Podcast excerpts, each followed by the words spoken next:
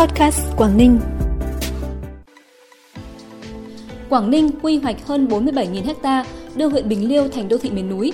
Hải Dương sẽ có 24 khu đô thị quy mô gần 10.800 ha. Lạng Sơn triển khai nền tảng cửa khẩu số từ ngày 21 tháng 2 là những thông tin đáng chú ý sẽ có trong bản tin vùng Đông Bắc sáng nay.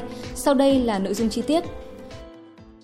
Thưa quý vị và các bạn, Ủy ban nhân dân tỉnh Quảng Ninh vừa ban hành quyết định phê duyệt nhiệm vụ quy hoạch xây dựng vùng huyện Bình Liêu đến năm 2040, tầm nhìn 2050. Theo đó, phạm vi quy hoạch bao gồm toàn bộ danh giới hành chính huyện Bình Liêu, gồm 6 xã và một thị trấn mới, thị trấn Bình Liêu và xã Tỉnh Húc. Phía đông giáp huyện Hải Hà, phía tây giáp huyện Đình Lập tỉnh Lạng Sơn, phía nam giáp huyện Tiên Yên và huyện Đầm Hà, phía bắc giáp Trung Quốc. Quy mô diện tích lập quy hoạch khoảng 47.000 ha, Quy mô dân số hiện trạng đến năm 2020 khoảng 33.000 người, đến năm 2030 khoảng 46 đến 63.000 người, đến năm 2040 khoảng 62.000 đến 90.000 người.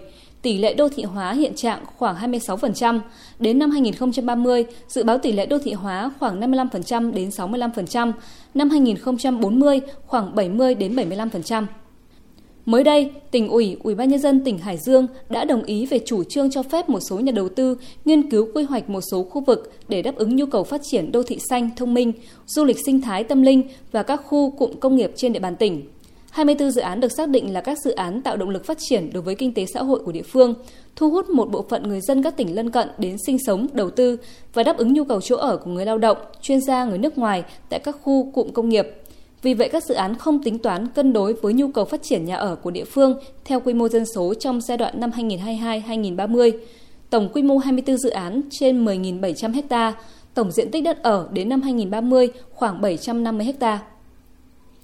Từ ngày 21 tháng 2, tỉnh Lạng Sơn yêu cầu bắt buộc tất cả doanh nghiệp xuất nhập khẩu, đại lý hải quan phải khai báo thông tin trực tuyến trên nền tảng cửa khẩu số trước khi phương tiện đến cửa khẩu quốc tế Hữu Nghị, huyện Cao Lộc và cửa khẩu phụ Tân Thanh, huyện Văn Lãng, tỉnh Lạng Sơn.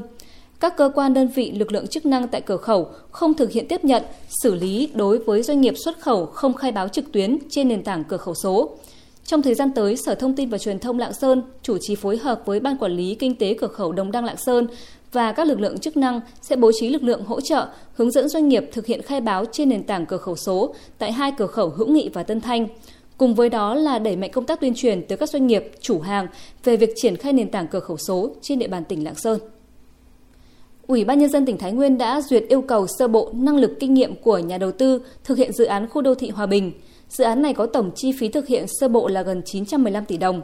Về tính chất, đây là khu đô thị hiện đại đồng bộ về hệ thống hạ tầng kỹ thuật, tạo quỹ đất phát triển đô thị, tăng nguồn thu ngân sách cho địa phương. Khu đô thị Hòa Bình có tổng diện tích khoảng 26,6 ha, thuộc địa phận thị trấn Hương Sơn, huyện Phú Bình. Tại dự án sẽ có 298 căn nhà liền kề, 22 căn biệt thự, 353 lô liền kề, 70 lô biệt thự và 25 lô đất tái định cư. Thời gian hoạt động của dự án là 50 năm tính từ ngày giao đất. Tiến độ thực hiện 3 năm kể từ ngày 25 tháng 12 năm 2021, ngày chấp thuận chủ trương đầu tư.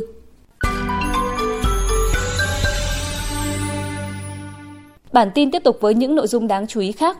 Hội đồng Nghĩa vụ quân sự các huyện và thành phố trên địa bàn tỉnh Tuyên Quang vừa tổ chức lễ giao nhận quân năm 2022. Năm nay tỉnh Tuyên Quang có 1.241 thanh niên lên đường nhập ngũ, trong đó 1.000 thanh niên tham gia nghĩa vụ quân sự, 241 thanh niên tham gia nghĩa vụ công an. Công tác giao nhận quân năm nay được tổ chức trang trọng, nhanh gọn, bảo đảm phòng chống dịch COVID-19 và an toàn tuyệt đối về người và phương tiện.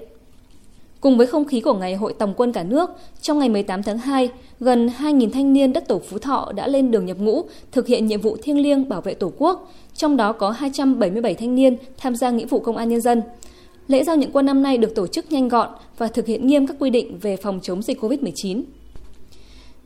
Theo kế hoạch quý 2 năm 2022, một số trường học trên địa bàn tỉnh Bắc Giang gồm trường phổ thông dân tộc nội trú huyện Lục Ngạn, Trung học phổ thông Lục Ngạn số 1, Trung học phổ thông Lục Nam, Trung học phổ thông Tứ Sơn, Trung học phổ thông Yên Dũng số 3 sẽ được đầu tư 105,4 tỷ đồng từ ngân sách tỉnh để xây dựng cơ sở vật chất.